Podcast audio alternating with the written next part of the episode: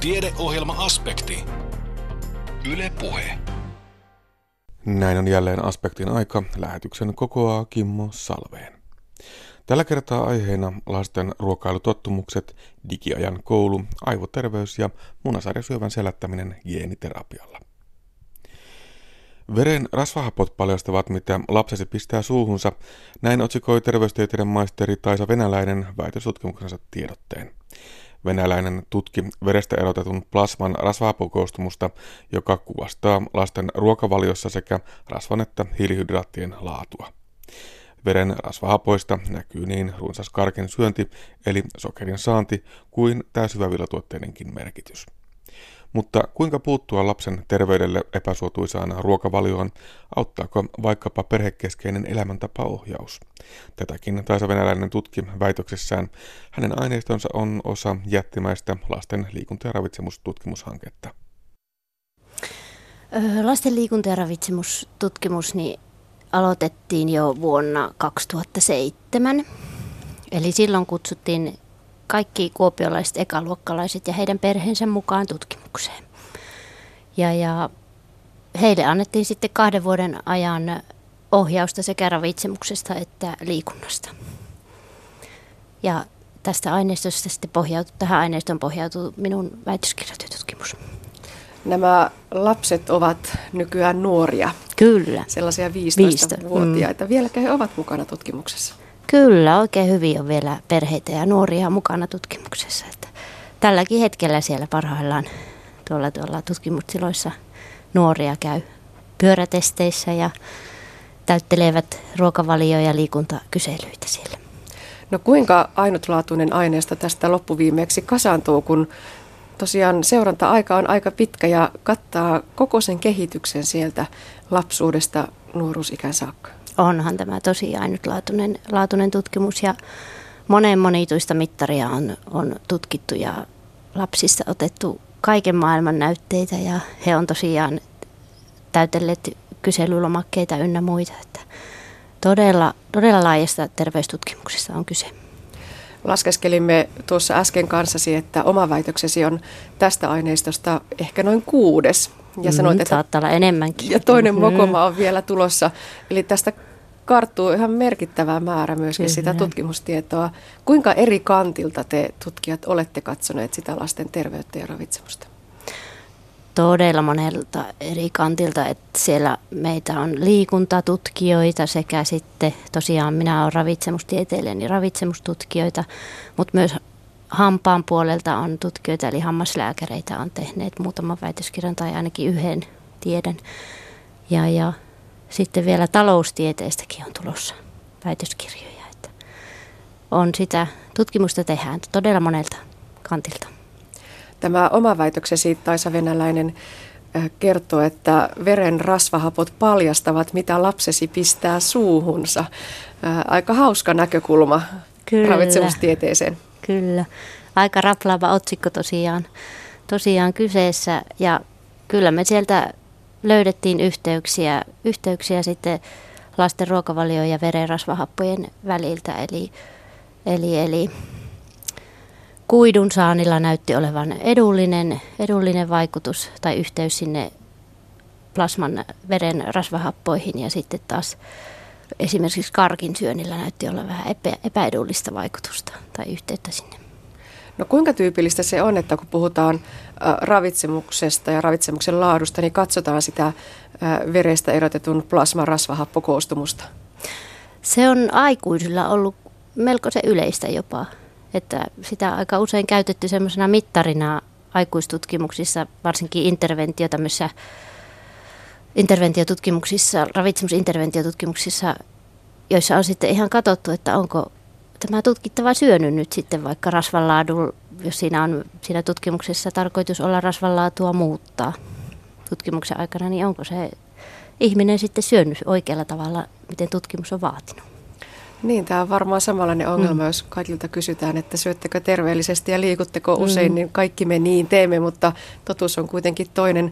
Onko tämä rasvahappokoostumus siellä, siellä tuota, plasmassa sellainen valehtelematon tekijä, että, että sitä ei voi huijata? Kyllä sitä toisaalta voi vähän ehkä huijatakin, että, että siihen veren rasvahappo ominaisuuksiin niin vaikuttaa toisaalta sitten meidän sisäinen metaboliakin ja tämä aineenvaihdunta.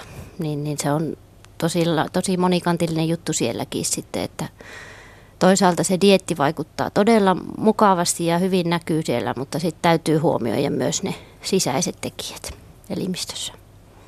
Eli sitä rasvan laatua, mutta myös hiilihydraattien laatua Kyllä. voidaan sieltä tutkia. Mm.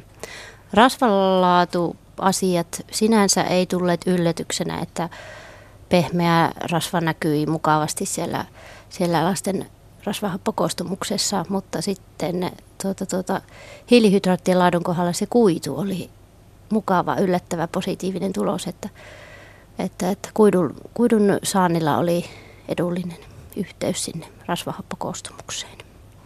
No jos käyttää runsaasti sokeria, niin miten se näkyy siellä plasmassa?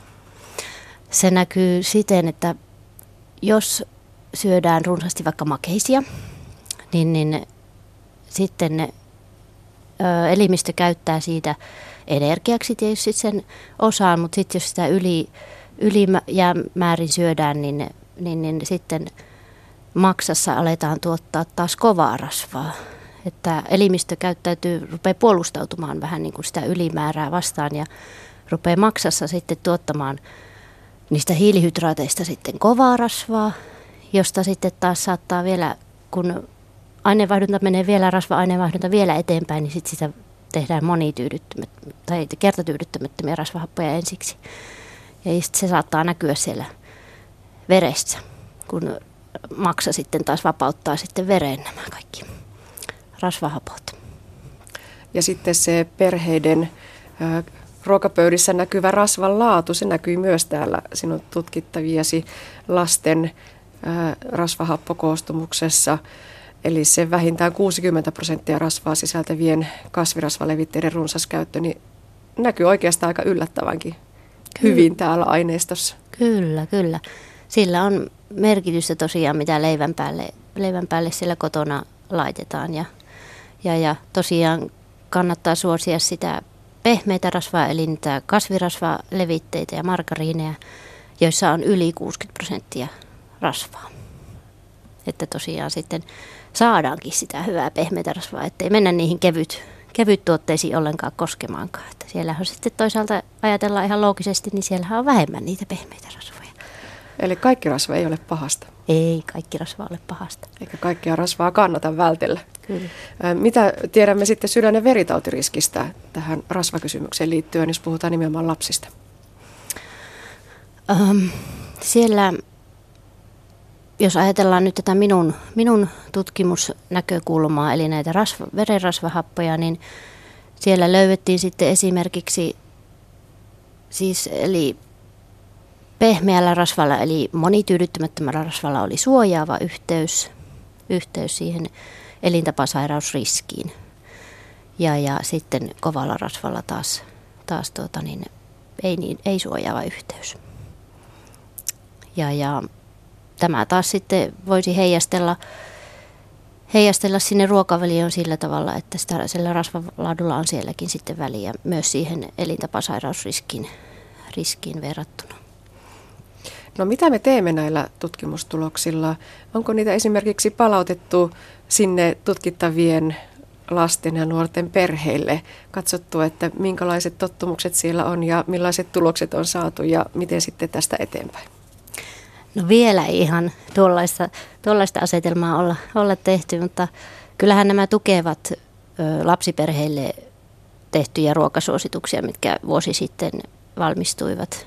Eli, eli kuidun saannin kannalta sekä, sekä, sekä rasvanlaadun kannalta. No toteat Taisa Venäläinen täällä väitöksessäsi, että tähän lasten veren rasvahappokoostumukseen on mahdollista vaikuttaa nimenomaan sillä perhekeskeisellä mm. elintapaohjauksella. Millaista sen parhaimmillaan pitäisi olla, jotta se jää käytäntöön? No meillä on tullut aikaisempi, aikaisempi julkaisu jo näistä niin kuin ruokavaliomuutoksista, mitä tapahtui jo tämän kahden vuoden aikana. Ja minä sitten tosiaan täydensin, täydensin omalla tutkimuksella tutkimuksellani osaltani tätä, tätä samaa asiaa. Eli siellä interventiossa eli ohjauksen vaikutuksesta kasvisten syönti lisääntyi sekä näiden kasvirasvalevitteiden käyttö lisääntyi. Joten kasviksista tulee sitä kuitua, kuitua joka lisääntyy ja sitten tuota, tuota, tuota, kasvirasvalevitteistä sitten taas rasvan laatu parani tässä meidän ohjauksen aikana ja tälleen minun, minun tutkimustulokset tukivat, tukivat sitten tätä, tätä ohjauksen, ohjauksesta saatua tutkimustulosta. Kerroit, että tätä tällaista plasmasta tutkittua rasvahappokoostumuseulaa niin käytetään aikuisilla, mutta ei aikaisemmin ole käytetty vielä lapsilla. Luuletko, että siitä voisi olla hyötyä? Kyllä, mä uskon, että ainakin näissä tutkimus, tutkimuskäytössä, eli tämmöisen interventio, ravitsemusintervention suunnittelussa ja ravitsemusintervention tavoitteiden, tavoitteiden mm, katselemisessa siinä voisi olla hyötyä. Mutta en lähtisi ihan tänne minnekään, minnekään muualle käytäntöön ehkä vielä, vielä tässä vaiheessa suuntautumaan, jalkauttamaan tätä. Mm, miksei siitä voisi olla hyötyä vaikkapa tuolla koulun terveydenhoitajalla, niin. joka puhuu sitä hyvästä ravitsemuksesta? Oli, sehän se aika hienoa, jos joskus olisi, mutta, mutta, mutta lisää tutkimusta tarvitaan vielä, että siihen, siihen päästäisiin. No miten omalla kohdallasi tutkimus jatkuu nyt väitöksen jälkeen? Mm, minä luultavasti jatkan tutkimusta sillä saralla, että, että, että sy, syvennyn enemmänkin, enemmälti pitkälti tuonne rasva-aineenvaihduntaan ja sitten katson, miten, miten, miten rasva-aineenvaihdunnan tuotteet sitten taas näkyvät, näkyvät sitten elimistössämme. Eli metabolomiikka on hieno sana, mutta se voisi olla minun tulevaisuuden aiheeni. Ja vielä yksi kysymys ravitsemukseen liittyen. Ravitsemus kiinnostaa meitä ihmisiä kovin paljon ja siitä uutisoidaan kovin paljon. Miten ihmeessä ne lapsiperheet pysyvät kärryllä siitä, että miten syödä ja mikä olisi hyväksi, kun myös ristiriitaista tutkimustietoa mm. tulee koko ajan. Aivan. No, minä olen aina pitänyt omassakin perheessä sitä nyrkkisääntöä, että jos 300, 300 päivää syödään, syödään suht terveellisesti, niin se 65 päivää vuodessa siis, niin se 65 päivää sitten voidaan kyllä käyttää ihan miten huvittaa, että käydä siellä lapsisynttäreillä tai diskoissa tai juhlissa sukujuhlissa ynnä muissa, että juhlissa sitten juhlitaan ja kunhan ne arkivalinnat ovat, ovat hyviä siellä ruok- ruok- ruoassa ja ravinnossa. Ja kanssa semmoinen hyvä, hyvä sääntö on, että, että, että jokaisella aterialla, jos on viljaa ja kasvista, marjaa tai hedelmää, niin sillä pärjää tosi pitkälle. Näin totesi terveystieteiden maisteri Taisa Venäläinen, jonka väitös tarkastettiin Itä-Suomen yliopistossa maaliskuussa. Osana Suomi 100 juhlavuoden tapahtumien sarjaa järjestettiin Joensuussa Suomi oppimisen kärjessä nyt ja tulevaisuudessa tapahtuma. Tilaisuus oli osa laajempaa Itä-Suomen yliopiston juhlavuoden studiageneralia luentosarjaa. Kasvatustieteiden tohtori, Savonlinnan normaalikoulun johtava rehtori Mikko Ripatti kertoo puheenvuorossaan digiajan koulusta, missä me olemme koulun digitaalisuuden osalta nyt menossa. Kulunutta lukuvuotta keskustelua koulumaailmassa yhtenä teemana on leimannut ää, tieto- ja viestintätekniikan opetuskäyttö ja se, että miten siinä tulisi edetä. Siinä on ollut sekä myönteisiä että hyvin kriittisiä puheenvuoroja ja ää, tämä keskustelu, joka tässä yhteydessä on käyty, liittyy oikeastaan vähän laajempaan yhteiskunnalliseen teemaan, siihen teknologian murrokseen, mikä meillä, meillä tällä hetkellä on käynnissä digitalisaation myötä. Jos katsotaan yleensä tuota teknologiaa, niin siihen on aikojen saatossa suhtauduttu kriittisesti ja, ja, ja se ei ole aina ollut helppoa. Se on aiheuttanut kipeitä tilanteita. Suomalaisessa kirjallisuudessa yksi hyvä esimerkki löytyy kirjailija Arvid Järfeltin teoksesta Maailman lapsia, jossa hän kuvaa Rusthollin isäntää, joka tuo uuden niittokoneen pellolle. Ja tuossa niittokone, niittokone sitten isännän mukaan vastaa kuutta työmiestä, niittomiestä. Ja sitten torpparit, jotka ovat tuolla pellolla niittämässä, niin päättävät haastaa tämän isännän niittokoneen kuusi torpparia. Ja he heittävät paitansa pois ja terottavat viikatteet ja ryhtyvät kilpasille tuon niittokoneen kanssa. Ja vaikka he virittävät voimansa äärimmilleen, niin he kokevat tappion nuorelle isännän pojalle tuossa niittokilpailussa ja kone vie voiton ja Järnefelt kuvaa sitä teknologian murrosta, mikä liittyy maanviljelyyn tuona aikana. Vastaavia esimerkkejä meillä historiasta löytyy vaikkapa Kiinan poksarikapinallisista. Kerrotaan, että rautatiet veivät kantajilta työt ja oli yhtenä syynä tuon kapinan syntyyn tai sitten Iso-Britannian ludditeista, kun nuo kehruukoneet siellä keksittiin. tästä käynnistä olevasta megatrendeistä tämä digitalisaatio on sanottu olevan ehkä voimakkaimmin ja suorimmin vaikuttava tämmöinen megatrendi tämän ajan ja hetken ihmisten elämään. Ja esimerkiksi Jyrki Kasvi on kuvannut, että se on kuin tsunami, jolla voi joko surfata tai johon voi hukkua. Miten tähän teknologian mukanaan tuomaan edistysuskoon tai oikeastaan murrokseen sitten tulisi koulun näkökulmasta suhtautua? Miten siihen on tähän hetkessä vastattu? Yksi esimerkki liittyy tai oikeastaan löytyy tuosta vastikään opetus- ja kulttuuriministeriön julkaisemasta tulevaisuuden peruskouluselvityksestä. Siinä muun muassa professori Jarkko Hautamäki toteaa, että lapset ja nuoret elää niin kuin maailmassa ja, koulu kohtaa niin kuin nuorten sukupolven ja joutuu niin kuin taistelemaan niin kuin tämmöisiä sosiaalista mediaa ja harrastuksia ja internetin kautta aukeavaa rajatonta tietoa ja, ja, viihteen kanssa ja tavallaan taistelemaan sitä nuorten ja lasten ajasta. Ja tämä aiheuttaa tilanteen, jossa koulu on yhä useammalle nuorelle vain yksi, usein kriittisesti nähty kehitysympäristö muiden joukosta. On useita kasvatustieteilijöitä, jotka tällä hetkellä tavallaan varoittaa siitä kuilun repeämisestä tämän päivän nuorten ja sitten toisaalta nuorten toimintatapojen ja koulun toimintatapojen välillä. Koulu ei voi jäädä siinä, siinä murroksessa seisomaan tumput suorina, vaan totta kai joudutaan miettimään ja kehittämään sitä toimintaa niin, että pysytään yhteiskunnan kehityksen mukana. Myös sitten, kun tarkastellaan elinkeinorakennetta ja sen muutosta Suomessa, niin noin sata vuotta sitten meillä 70 prosenttia ihmisistä sai elantonsa alkutuotannosta, maataloudesta ja sitä läheltä olevilta aloilta ja sitten noin 10 prosenttia teollisuudesta ja parikymmentä prosenttia palveluista, niin tänä päivänä tuo suhde on täysin toisinpäin. Noin 70 prosenttia saa palveluista, erilaisista palveluista. Osa niistä on korkean osaamisen palveluita ja osa on sitten ihan perinteisiä palvelualan töitä ja työpaikkoja. On selvää, että tuo elinkeinorakenne muutos tarkoittaa myös koulun kannalta jotakin. No, toinen tämmöinen usein käytetty ver, niin kuin kehitystrendi on se, että tätä digitalisaatiota on verrattu sähköistymiseen. Se, mitä tapahtui 1890-luvulta 1940-luvulle, on tapahtumassa uudelleen digitalisaation myötä meidän elinkeinorakenteessa ja työssä ja opiskelussa. Eli samalla tavalla kuin toi sähköistyminen muutti yhteiskuntaa, niin samalla tavalla tuo digitalisaatio muuttaa.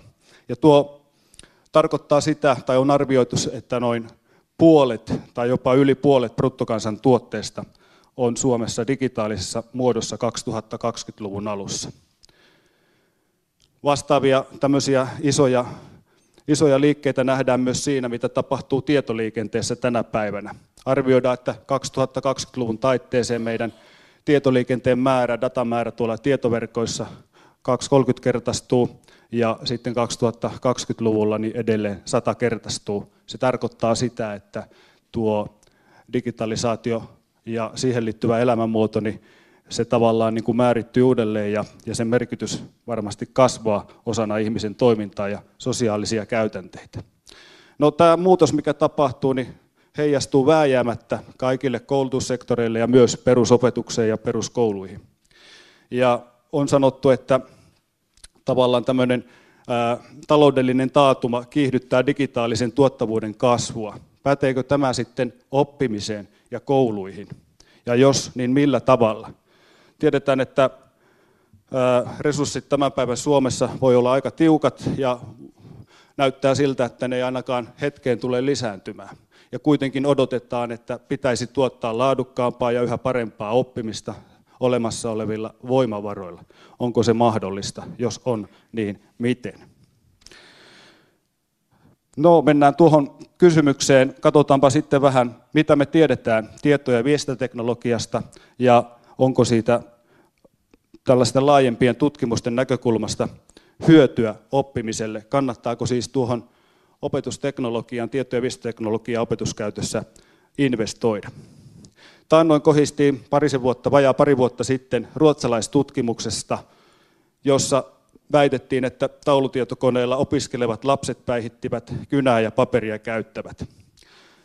Tuo tutkimus itse asiassa niin oli, oli osa väitöstutkimusta, joka, jossa, jossa tutkija ennakkotietona sitten kertoi tutkimustuloksistaan ja sitten siitä on, on, on julkaistu tutkimus. Ja tuo tutkimus, siinä oli kolme tutkimusryhmää ja en niistä lähde sen enempää sanomaan, mutta siinä näistä ryhmistä sen verran, että yksi ryhmä opiskeli perinteisillä oppikirjoilla, toinen ryhmä opiskeli niin, että heille oli annettu yksilöllisesti käyttöön sekä opettajalle että oppilaille tablet-tietokoneet ja sitten kolmannelle ryhmälle heillä oli opettajia, opettajia koulutettu tähän opetusteknologian käyttöön vuoden ajan ja he olivat sitoutuneet käyttämään tiettyjä tapoja ja, ja, ja perehtyneet sen laitteen käyttöön. Ja, ja tämän tutkimuksen mukaan sitten nämä kolmannessa viimeksi mainitussa ryhmässä niin valtakunnallisissa kokeissa niin olleet menestyivät tai oppilaat menestyivät niin valtakunnallisissa kokeissa jopa 20 prosenttia paremman kuin nämä muut ryhmät.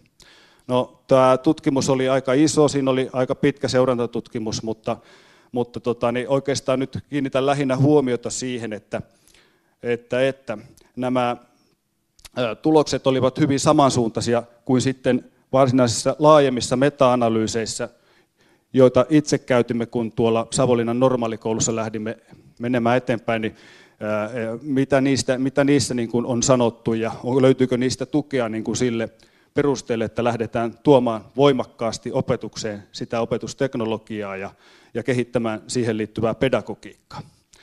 No, näyttää siltä, että, että ne tulokset näissä meta-analyyseissä on hyvin ristiriitaisia keskenään.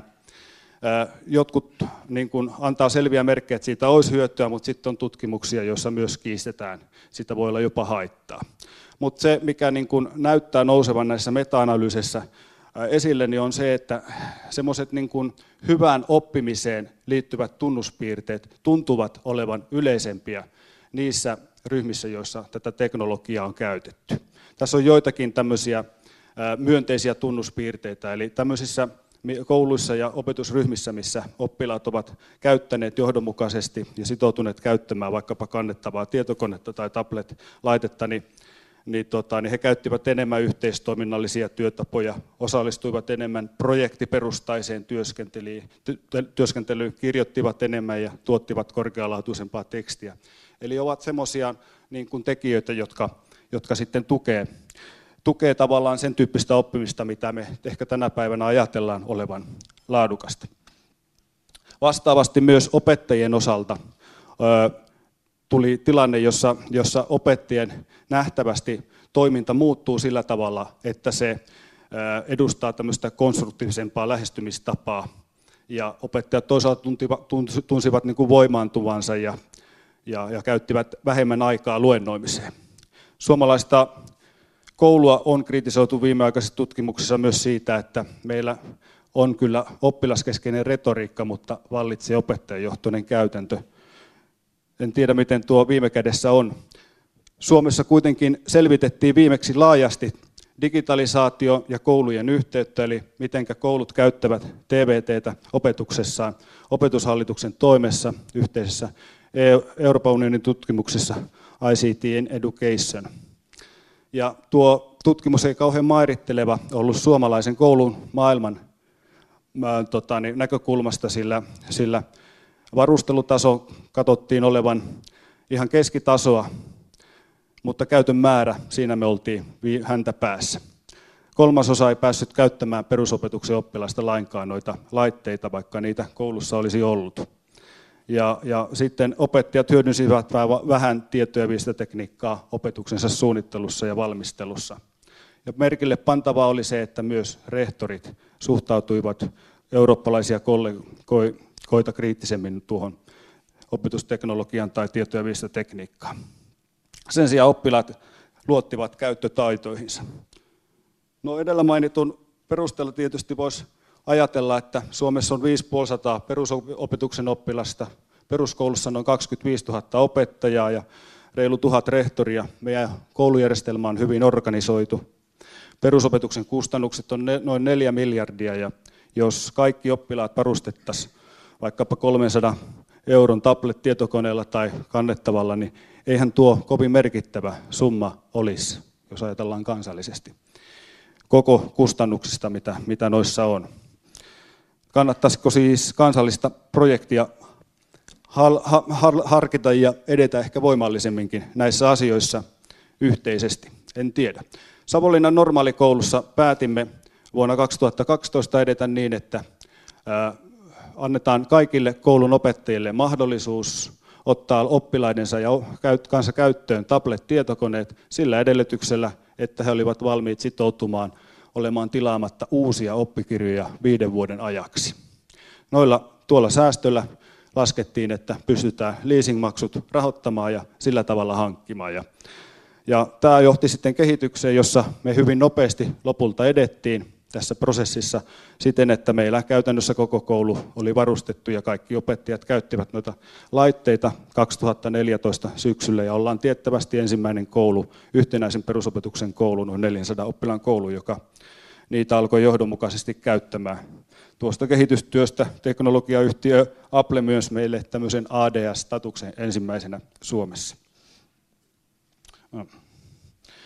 No, me tuossa mietittiin sitten sitä, että Tuossa ensimmäisenä on se kysymys, jonka esitin opettajille, ja siitä alkoi tavaton keskustelu opettajien kanssa, että mitä se tarkoittaa oman opetuksen kannalta, mitä siinä minun täytyisi toimia, kuinka täytyisi toimia. Ja meillä sitten sattui olemaan onnellinen tilanne, että meillä oli semmoista osaava rahoitusta, jolla me pystyttiin vastaamaan sitten myös tähän täydennyskoulutukseen ja opettajien perehdyttämiseen.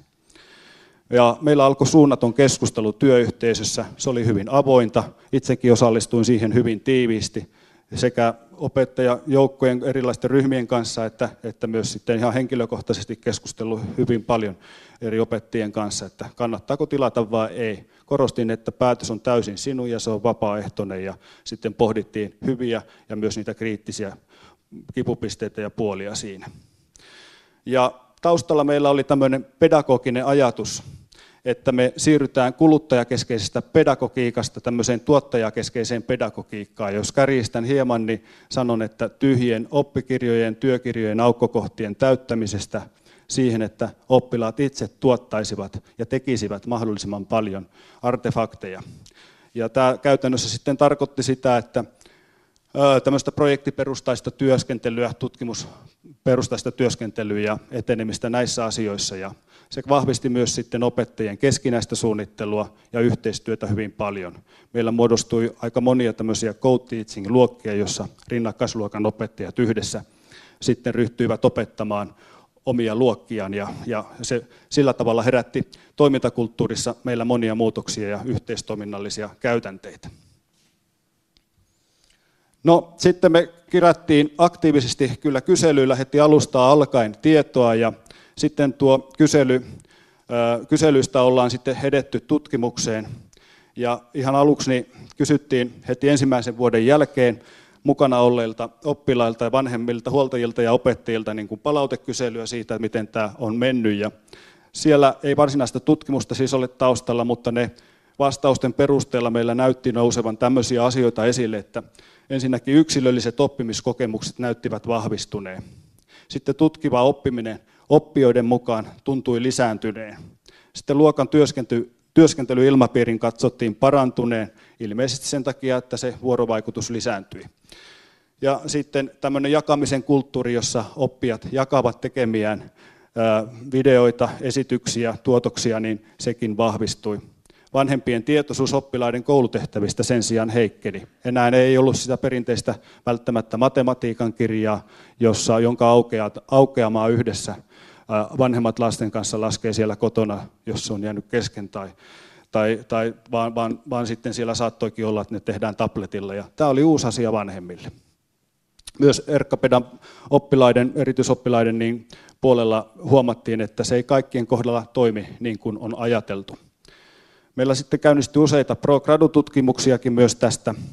Ja, ja sitten toisessa vaiheessa niin yhteistyö professori Laura Hirston kanssa tiivistyi ja oikeastaan siinä, mitä Lauran kanssa sitten ollaan saatu selville, niin on kolme aluetta, että ollaan toisaalta katsottu tämmöistä minäpystyvyyttä, että miten oppijat kokevat pystyvänsä niin kuin ratkaisemaan asetettuja ongelmia, sitten miten tämä on vaikuttanut oppilaiden opiskelumotivaatio ja sitten näitä itsesäätelytaitoja, eli oman toiminnan ohjauksen taitoja, niin niitä ollaan myös vähän tarkasteltu. Ja nyt meillä on sitten verrokkiryhmiä ollut, ollut sekä kuntapuolen että kouluun ja, ja sitten verrattu näitä meidän tablet-luokkia ihan vähän perinteisempiin luokka, luokka, luokkiin sitten tuolla kuntapuolella. Ja siellä näyttää olevan nyt motivaatiopuolella ensinnäkin eroja ja sitten on eroja, eroja tässä jakamisen kulttuurissa ja yhteistyön tekemisessä. Et, et kyllä siellä niin kuin muutoksia on tapahtunut ja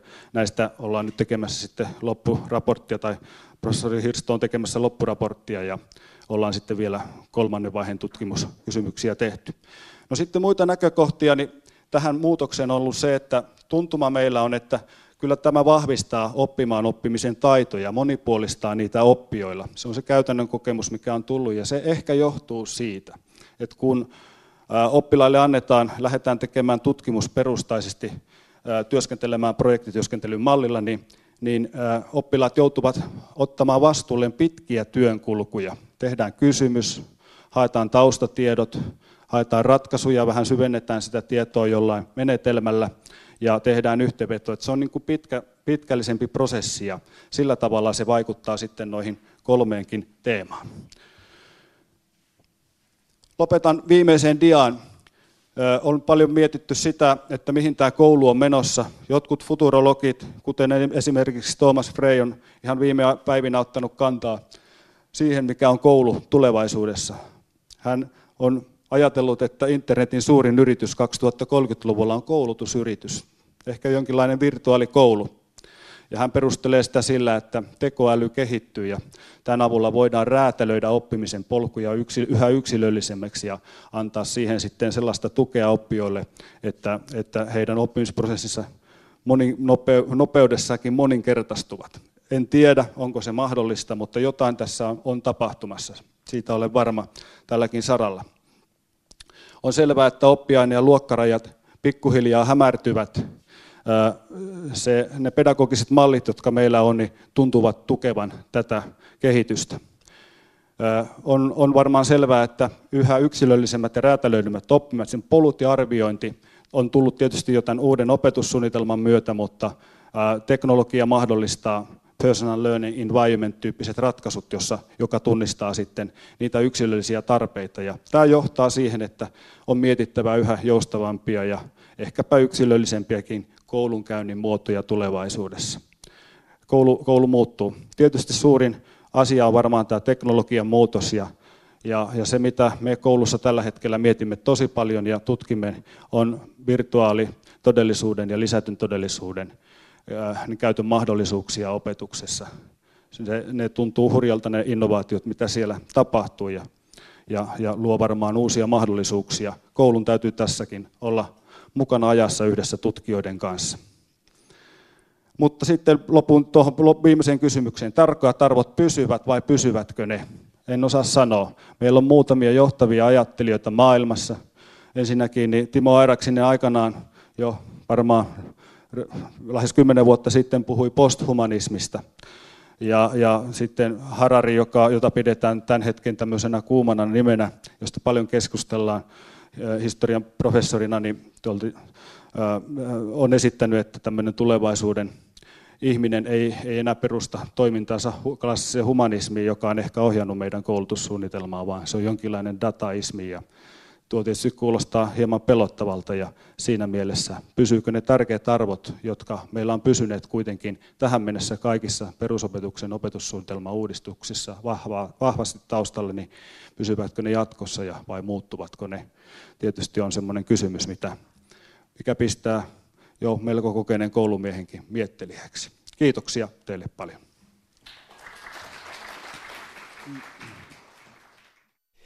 Näin kertoi Savonlinnan normaalikoulun johtava rehtori Mikko Ripatti. Hän puhui Suomi 100 juhlavuoden tilaisuudessa Joensuussa. Kuuntelet siis aspektia, jonka kokoaa Kimmo Salveen. Tiedeohjelma Aspekti. Yle Puhe. Aivojen suojaaminen on helppoa. Kypärä päähän ja korkki kiinni. Näin toteaa vuoden 2015 lääkäriseura Duodeckimin nuoren tutkijan palkinnon loppuvuodesta pokannut neurokirurgian dosentti Ville Leinonen Itä-Suomen yliopistosta. Ville Leinosen mielestä Suomessa pitäisi puhua enemmän aivoterveydestä, sillä tilastojen mukaan meillä kuollaan vakaviin aivovammoihin kaksi kertaa useammin kuin muissa Pohjoismaissa. Olemmeko siis unohtaneet aivojen suojaamisen tärkeyden? Ville Leinonen vastaa. No ei varmaan unohdettu, mutta me ehkä se unohdetaan herkästi, että tota, aivot on kudos, joka ei parane. Ja jos me saadaan reikä aivoon, niin se reikä on siellä ikuisena arpena. Että jos on hyvä tuuri, niin naapuripiuha ottaa sen toiminnon hoitaakseen, mutta että se on niin kuin, kaikki mikä on juotu viemäristä alas, niin on siellä eikä tule takaisin. Hmm.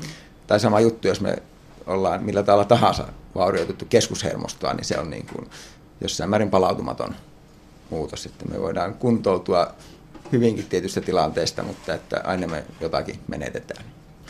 No kuinka paljon siihen aivojen terveyteen ja hyvinvointiin voi itse vaikuttaa? No erittäin paljon. Laittamalla korkin kiinni tarpeeksi aikaisin niin, että aivot ei sula tai ei sitten kaadu tai tule riita. Ja toisaalta yleisestikin niin kuin ne, mitkä yleensä terveyden suotuisia elintapoja, niin ne on yleensä samalla myös aivoille suotuisia. Meillä puhutaan paljon Alzheimerista, dementiasta, ylipäätään muistisairauksista. Voisiko olla jotain myös itse tehtävänä, että ei vain jäädä odottamaan, että kuinka minulle käy näiden kanssa, vaan pitääkö myös tähän asiaan aivojen kannalta tarttua jo varhain? No toistaiseksi ainoa hoito, millä on osoitettu olevan mitään ennaltaehkäisevää hyötyä tämmöisessä degeneratiivisissa aivosairauksissa, niin on käytännössä elintavat Eli se, mitä syö, juo ja liikkuu. Hirvo yksinkertainen resepti, ei se voi olla näin helppoa. No kun ei meillä parempaakaan ole. Ei ole vielä ihmelääkettä olemassa, joka niin kuin estäisi aivojen rappeutumisen.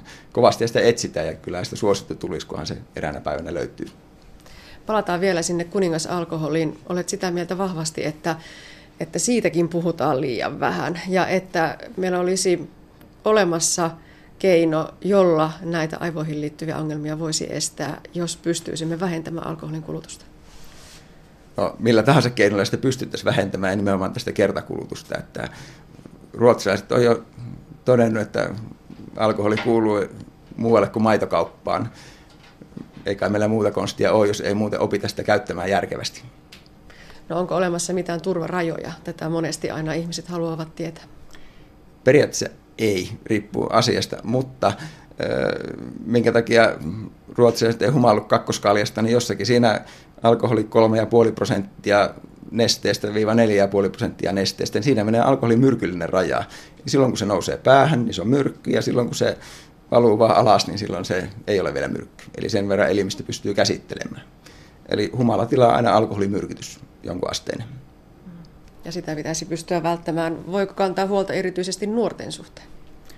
Alkoholin teho riippuu, miten aikaisin aloitat. Jos aloitat reilusti alle 18-vuotiaan, niin todennäköisesti koskaan ne aivot ei edes kehity normaaliksi. Sitten jos aloitat 50 niin sitten ne ei kerkiä enää sulaa pois. Puhutaan sitten vielä muutama sana tutkimuksesta. Ville Leinonen, oma tämänhetkinen tärkein tutkimusaiheesi on NPH. Se on vähän tämmöinen mystinenkin sairaus ja ongelma on se, että ei tiedetä mistä se johtuu. Oireet ovat tiedossa, entä hoito? No se on siitä harvinainen tämmöinen aivorappeema sairaus, että siihen ainakin merkittävä osa potilasta voidaan auttaa tällä neurokirurgisella hoidolla. Eli laitetaan tänne niin sanotusti salaajaputki päästä eteenpäin, joka laskee ylimääräisen paineen pois. No, tutkimuksesta vielä, onko jotakin sellaista aivoihin liittyvää tutkimusta menneellä, josta voi odottaa jotain läpimurtoja, joka helpottaisi ihmisten arkea?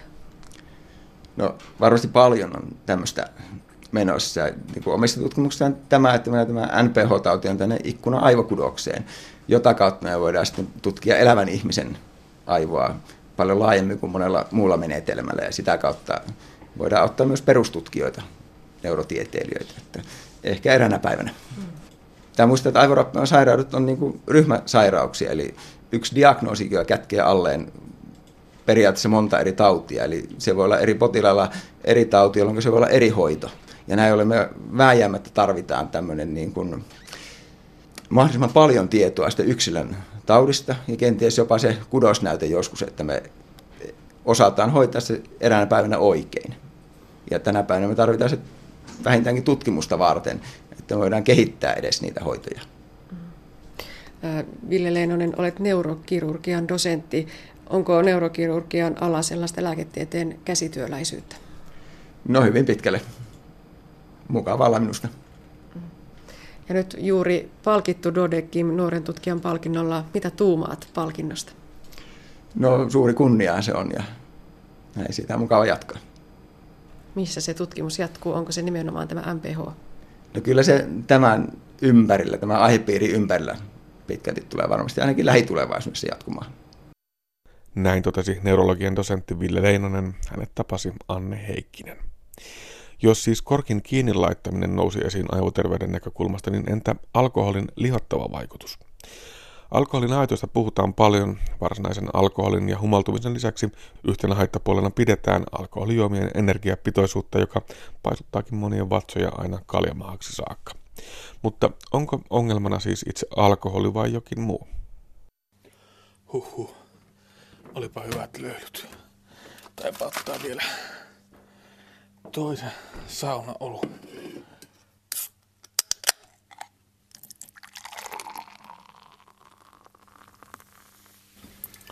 Ai ai. Niin, kyllähän se tietysti alkoholin käyttö yleensä tuppaa näkymään vyötäröllä, että ole pelkästään siitä syystä, että, että alkoholi on suhteellisen energiapitoista – mutta ehkä enemmän vielä siitä syystä johtuen, että, että siihen alkoholin käyttöön kuitenkin yleensä siitä liittyy syöminen ja runsas syöminen ja sitten pahimmillaan niin oikeastaan ja käytännössä lähes aina niin aika semmoinen epäterveellinen syöminen, joka sitten jatkuu vielä sitten pitkin yötä. Et se, se, se viime kädessä on. Mutta sitten tietysti jo alkoholisteillahan niin tilanne voi vähän kääntyä päinvastaiseksi, että sitten jossain vaiheessa alkoholin käytön kroonistuessa, niin sit nämä ihmiset laihtuu. Et lähinnä sitten jo ihan taloudellista syystä, että ei ole, ei ole varaa, varaa syödä ja sitten tavallaan sairaus on siinä pisteessä, että sitten alkoholin merkitys korostuu ja ruoan merkitys taas sitten vähenee. Mutta kyllähän varmaan siis tähänkin löytyy hienompia metabolisia tutkimuksia, jotka pystyisivät osoittamaan sen, että, että kuinka alkoholi – on energiaravintoaineista semmoinen herkästi varastoituva, mutta tämä on varmaan niin kuin hyvin pieni yksityiskohta tässä niin kuin isommassa kokonaisuudessa. Kyllähän tietysti, että jos, jos eri alkoholilaatujen energiasisältöjä vertaillaan, niin alkoholi itsessään on energiapitoinen, mutta sitten alkoholijuomissa on sokereita, riippuen tietysti alkoholijuoma laadusta riippuen. Mutta että, että lähinnä tosiaan näkisin tämä isompana kysymyksenä se, että tavallaan se koko koko illanvietto tai se alkoholin käyttö kokonaisuutena, että, siihen ää, liitetään, että, että siihen yleensä liittyy runsasta syömistä, joka sitten ei yleensä ole kovin terveellistä, vaan silloin oikeastaan silloin syödään, mitä nyt syödään ja yleensä aika epäterveellistä ja, ja runsaasti. Ja, ja sitten toisaalta niin siihen tavallaan myös seuraaviin päiviin liittyy se, että tavallaan tämmöinen on, on niin havaittu jo aikaisemminkin, että, että jos ihminen on väsynyt, niin tämmöistä niin ruoka, ruokakäyttäytyminen muuttuu. Että väsyneenä koetaan, että tarvitaan ruokaa enemmän. Että väsy, tavallaan monesti yritetään väsynyttä elimistöä kompensoida sillä, että haetaan, haetaan ruokaa ja voidaan hetkellisesti paremmin. Ja oikeasti ratkaisu löytyy siitä, että levättäisiin enemmän sen, sen syömisen sijaan. pizza on varmaan aika tuttu. Kyllä. Jos, se, jos krapula on sen verran lievä, että, että sen pizzan pystyy sulattamaan, niin, niin, niin kyllä. Mutta vaikka sillä vahvakin krapula, niin kyllähän se jossain vaiheessa taittuu, niin kyllä se sitten yleensä aiheuttaa sen, että sitten suolainen ja rasvainen maistuu.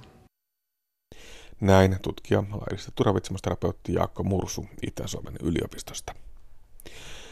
Munasarjasyöpä on toiseksi yleisin ja kaikista huonoennusteisin gynekologinen syöpä.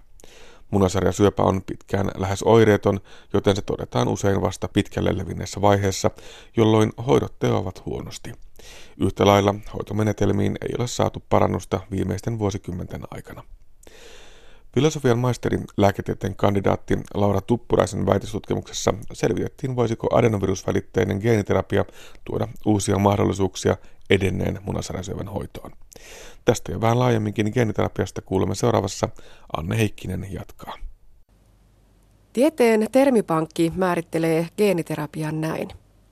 Geeniterapialla eli geenikirurgialla tarkoitetaan sairauden hoitoa tai ehkäisyä korvaamalla virheellinen tai puuttuva geeni kohdekudoksessa tai säätelemällä toiminnallisen geenin aktiivisuutta.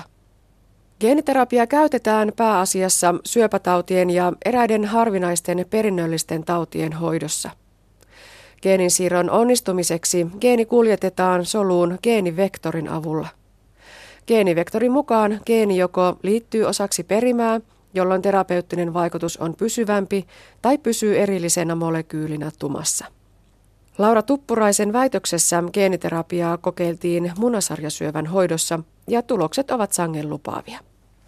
Geeniterapia tarkoittaa siis, tai sitä käytetään tämmöisten vaikeiden sairauksien hoitoon, mikä se yleensä sairaudet, joiden, joiden hoitoa ei ole olemassa niin kuin parantavaa parantavaa hoitoa ja, ja pyritään kehittämään jotakin uutta, uutta tehokkaampaa hoitomenetelmää niihin.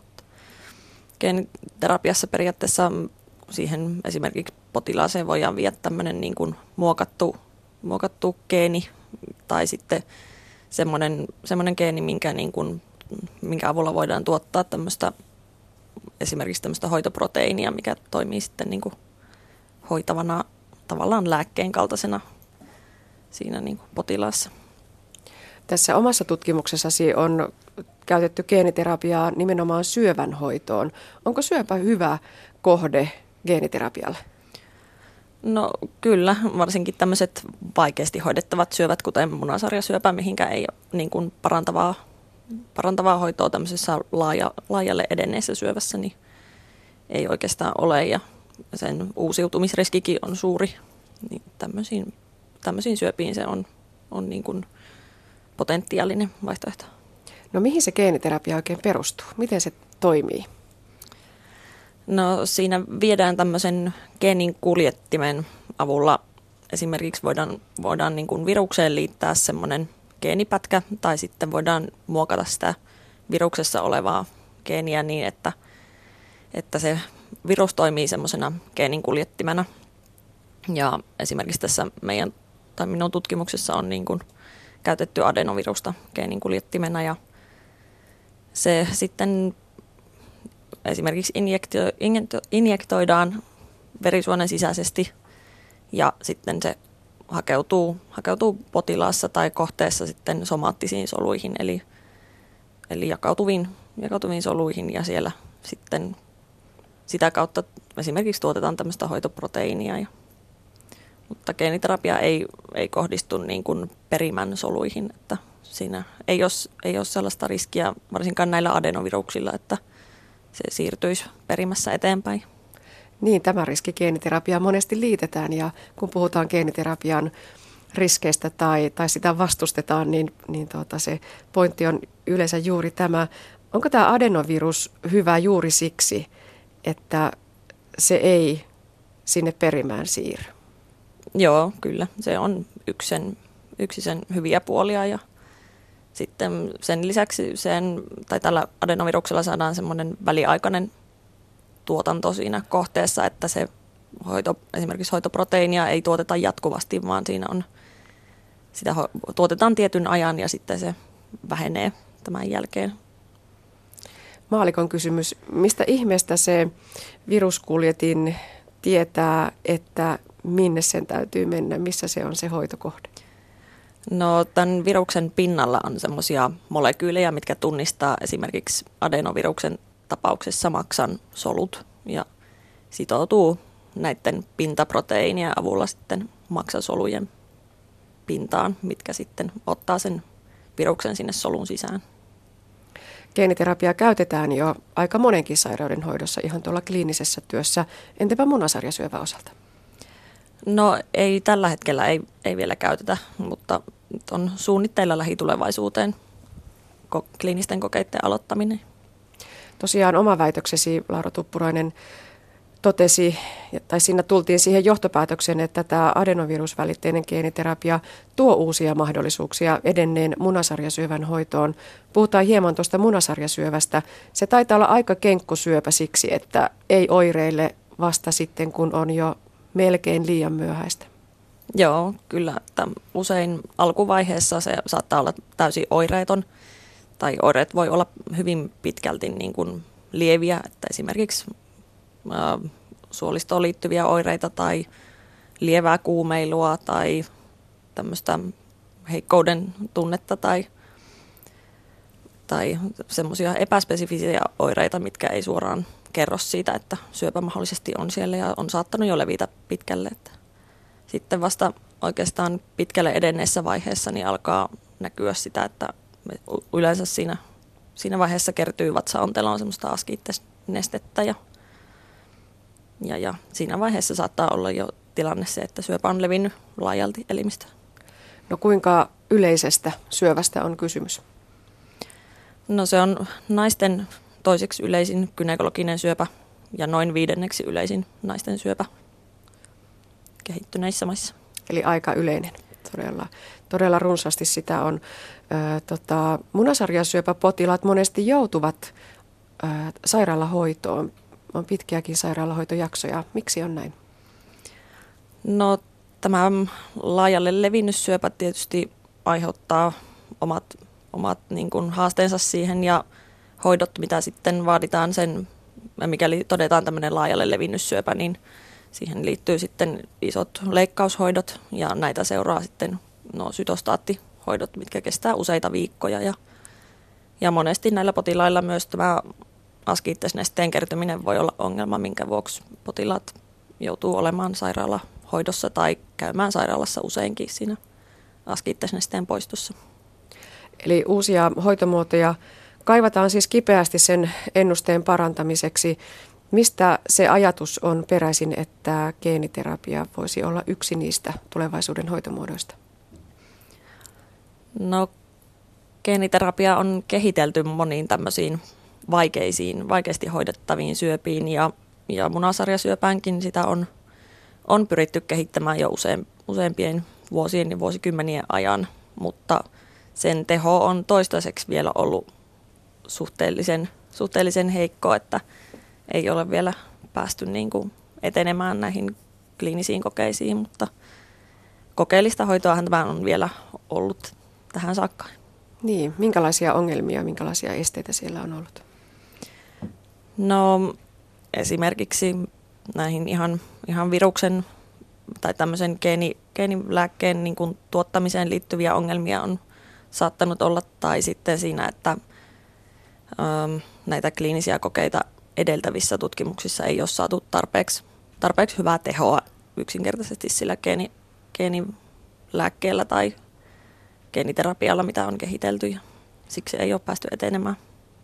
No millainen tutkimusasetelma tässä omassa väitöksessäsi oli?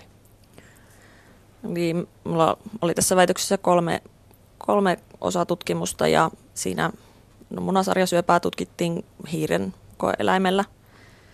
Ja siinä näille hiirille saatiin aikaiseksi tämä munasarjasyöpä laittamalla ihan syöpäsoluja sinne hiirten vatsaonteloon ja, ja, ja sen jälkeen sitten niitä seurattiin, miten nämä kasvaimet rupesivat kasvamaan. Magneettikuvantamisen avulla seurattiin niiden kasvainten kasvua ja sitten kun kasvaimet todettiin, niin näille hiirille annettiin tämä geeniterapia sen jälkeen. Ja, ja, ja sen jälkeen sitten seurattiin niiden kasvainten kehittymistä muun muassa sen magneettikuvantamisen avulla. Ja näin. Yritettiin seurata sitä hoitovastetta. Millaisia tuloksia sillä hoitovasteen puolella saatiin? Mm, no tässä toisessa osatyössä, mikä mun kirjassa oli, niin siinä käytettiin tämmöisiä liukosia verisuonen, verisuonen endoteelikasvutekijöitä ja näillä reseptoreilla, liukoisilla reseptoreilla 2 ja 3 saatiin sitten merkittävästi vähennettyä näissä kasvaimissa olevien verisuonten kasvua. Ja sitä kautta sitten myös näiden koeeläinten elinikää saatiin pidennettyä. Ja sitten tuossa minun viimeisessä osatyössä, niin siinä käytettiin sitten näitä liukosia, liukosta VEGF-reseptoria 2 ja sitten tämmöistä angiopojetinireseptoria tie kakkosta. Ja näiden avulla saatiin myös kasvaitten määrä pienenemään ja sen askittesnesteen määrä saatiin merkittävästi vähenemään. Mitä ajattelet näistä tuloksista verrattuna siihen, mitä aiemmin on tiedetty munasarjasyövästä ja geeniterapiasta? No nämä tulokset on ihan lupaavia tulevaisuuden kannalta ja tämän toisen tutkimuksen tulosten perusteella ollaan suunnittelemassakin kliinisten tutkimusten aloittamista lähitulevaisuudessa. Niin tosiaan tässä nyt oltiin vielä rotta- ja hiirikokeissa. Kuinka pitkä harppaus siitä on todella sinne kliinisiin potilaskokeisiin saakka? No tämähän on ennen kuin kliinisiin kokeisiin päästään, niin on vaatinut usean vuoden taustatutkimuksen ja työn koeeläimillä.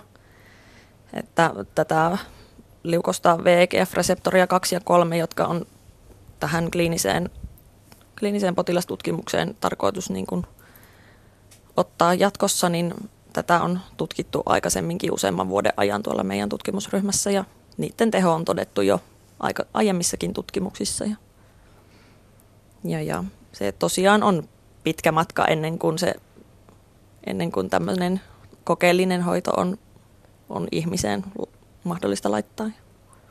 Ja onko vielä näin, että se on hurjan pitkä matka myös sitten siihen, että kokeellinen hoito olisi oikeasti munasarjasyöpää sairastavien naisten käypänä hoitona tuolla kliinisessä työssä?